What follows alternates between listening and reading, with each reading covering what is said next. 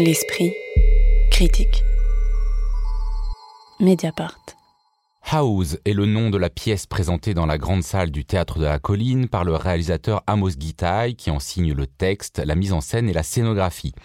La pièce constitue une forme de synthèse théâtrale de la trilogie documentaire que le cinéaste a consacrée durant 25 ans à l'histoire d'une maison de Jérusalem-Ouest en récoltant les témoignages de ses occupants successifs palestiniens puis israéliens. La trilogie cinématographique débutait en 1980 avec un film intitulé La Maison, se poursuivait en 97 avec Une maison à Jérusalem et se concluait en 2005 avec un film intitulé News from Home, News from House. Ici, deux ouvriers palestiniens dont l'un taille des pierres et l'autre les cimente sont encadrés par des échafaudages et reconstruisent l'espace selon les désirs des nouveaux propriétaires, des juifs émigrés venus d'Europe, sur les fondations de la demeure autrefois habitée par une grande famille arabe, les Dajani, désormais installé en Jordanie. On croise ainsi sur scène des membres de la famille d'Ajani, du couple Touboul venu d'Algérie, de Claire, une immigrée juive originaire de Stockholm, mais aussi de voisins, d'un artiste belge ou encore de l'architecte chargé de rebâtir la maison. Alors que produit euh, cette adaptation au théâtre, euh, Anaïs Eluin, d'un travail euh, cinématographique et documentaire de très long cours alors, euh, en fait, de cette pièce, euh, moi personnellement, j'attendais euh, qu'une nouvelle couche soit apportée aux trois couches successives qu'a créé Amos Gitaï autour de cette maison de Jérusalem-Ouest.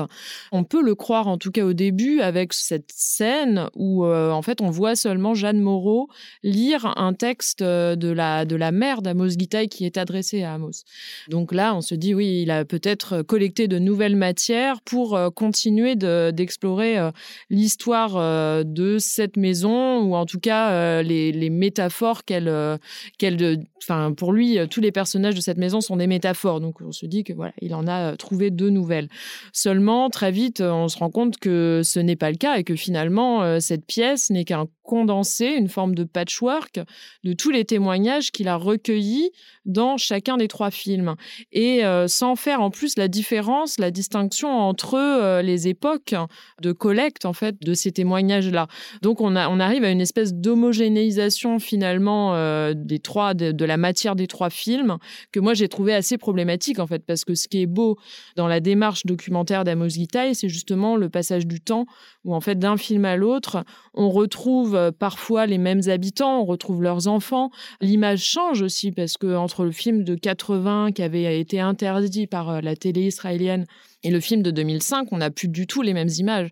Et ça, c'est très intéressant de le voir. Or, le plateau lisse absolument tout ça. Et en fait, tout ce que fait Amos Gitaï, tout, même tout ce qu'il apporte, qui n'est pas dans le film, à savoir la musique, etc., a tendance à absolument euh, lisser cette, cette matière qui était assez hétérogène au départ. Je pense que chez Amos Gita, il, y a la notion d'archive qui est très importante, les archives des autres et faire de son travail une propre archive. Et, euh, il se considère à la fois comme une espèce d'archéologue et d'architecte. Et là, l'architecture, euh, disons, il ne rajoute pas un étage, mais il modifie un peu juste l'ordre des pièces de cette maison. Et je pense qu'il rate quelque chose de l'époque actuelle. C'est-à-dire que moi, ça m'aurait vraiment intéressé en fait de se dire, tiens, par le théâtre, retraversons tout ça, mais rajoutons sans mauvais jeu de mots, une pierre à l'édifice. Et sauf que là, en effet, moi je, suis tout à fait d'accord avec euh, Anaïs, il y a une forme de d'embrouillage, puisque d'ailleurs, en plus, la pièce s'ouvre donc avec ces deux tailleurs de pierre sur le plateau et se termine sur les deux tailleurs de pierre de la fin du premier film, donc celui des années 80. Et on se demande, voilà, avec ce bouclage, alors que la situation quand même en Israël n'est plus du tout la même que dans les années 80. Euh, oui, et puis ces deux tailleurs de pierre, par exemple, euh, sur un plateau de théâtre, ils font semblant. C'est complètement ridicule. Euh, dans, le film, ils travaillent vraiment. On le voit, on, on voit les machines, on voit quand ils coupent les pierres, quand ils les transportent, la lourdeur et tout ça. Sur le plateau, en plus ils sont au centre, devant nous tout le temps. C'est pathétique pour moi, c'était pathétique de les voir, les pauvres. Euh, bah, après, il y a un petit travail quand même sur le son que je trouvais intéressant entre la, douceur de ce euh, centour, là, cette espèce de sitar et des cordes du violon. Oui, donc pour décrire, il y, a, donc, il y a notamment deux grands échafaudages qui entourent les tailleurs de pierre, dont la taille euh, rythme bah, en fait toute la pièce, même si ça peut devenir un peu monolithique pour faire aussi un, mauvais jeu de mots. et on a aux étages de ces grands échafaudages un joueur qui joue du centour, donc un, un instrument d'origine perse, et et par de l'autre côté un violon.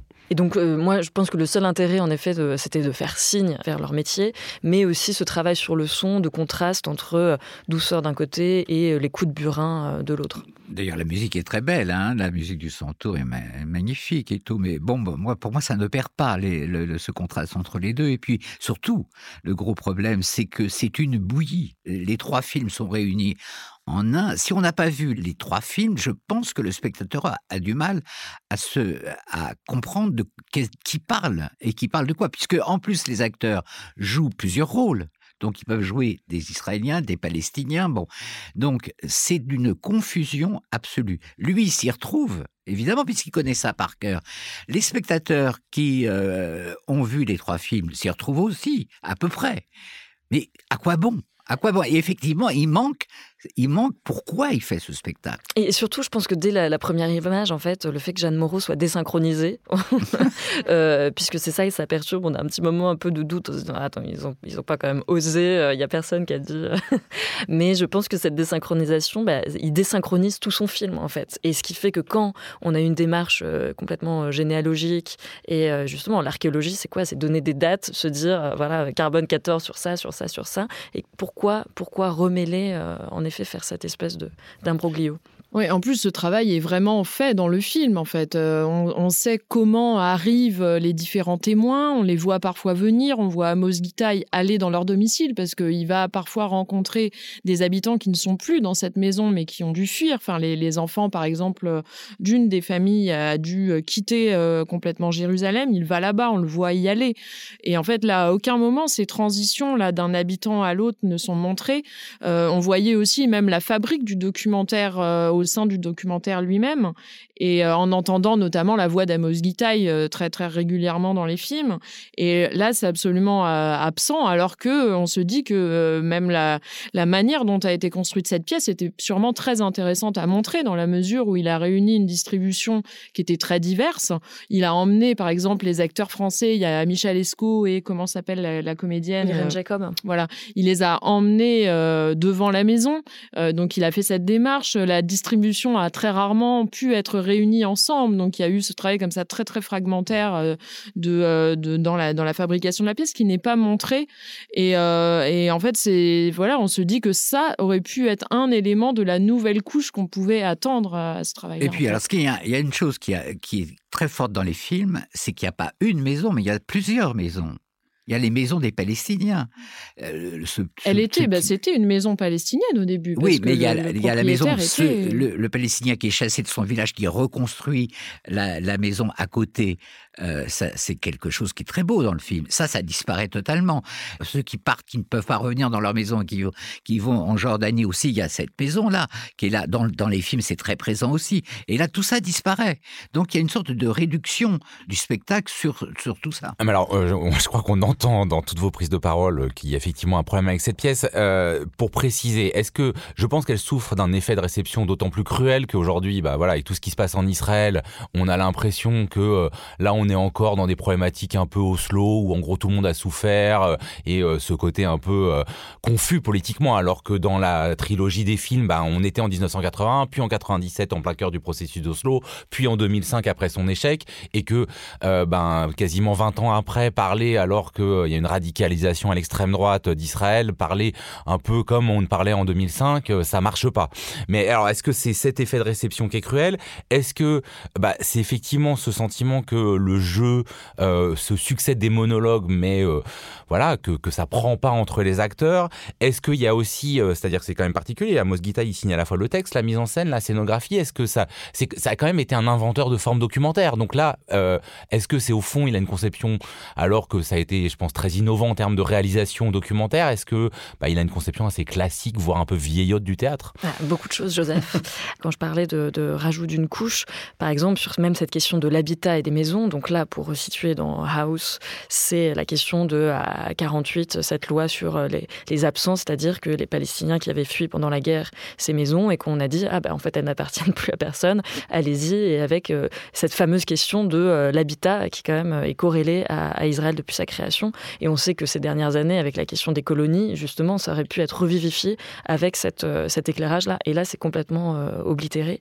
Donc d'une part ça, et ensuite, c'est vrai qu'il y a une succession de monologues qui recréent cette, impression monolithique, là où on, se dit il y aurait pu avoir des effets de conflictualité, de rapport des uns et des autres. Il y a, quelque chose justement d'une architecture euh, tectonique qui ne prend pas. Et peut-être qu'en effet, ça vient du fait que euh, le nombre de collaborateurs a été euh, restreint, mais que je pense que Amos Gita, il est venu au théâtre à chaque fois pour adapter ses films.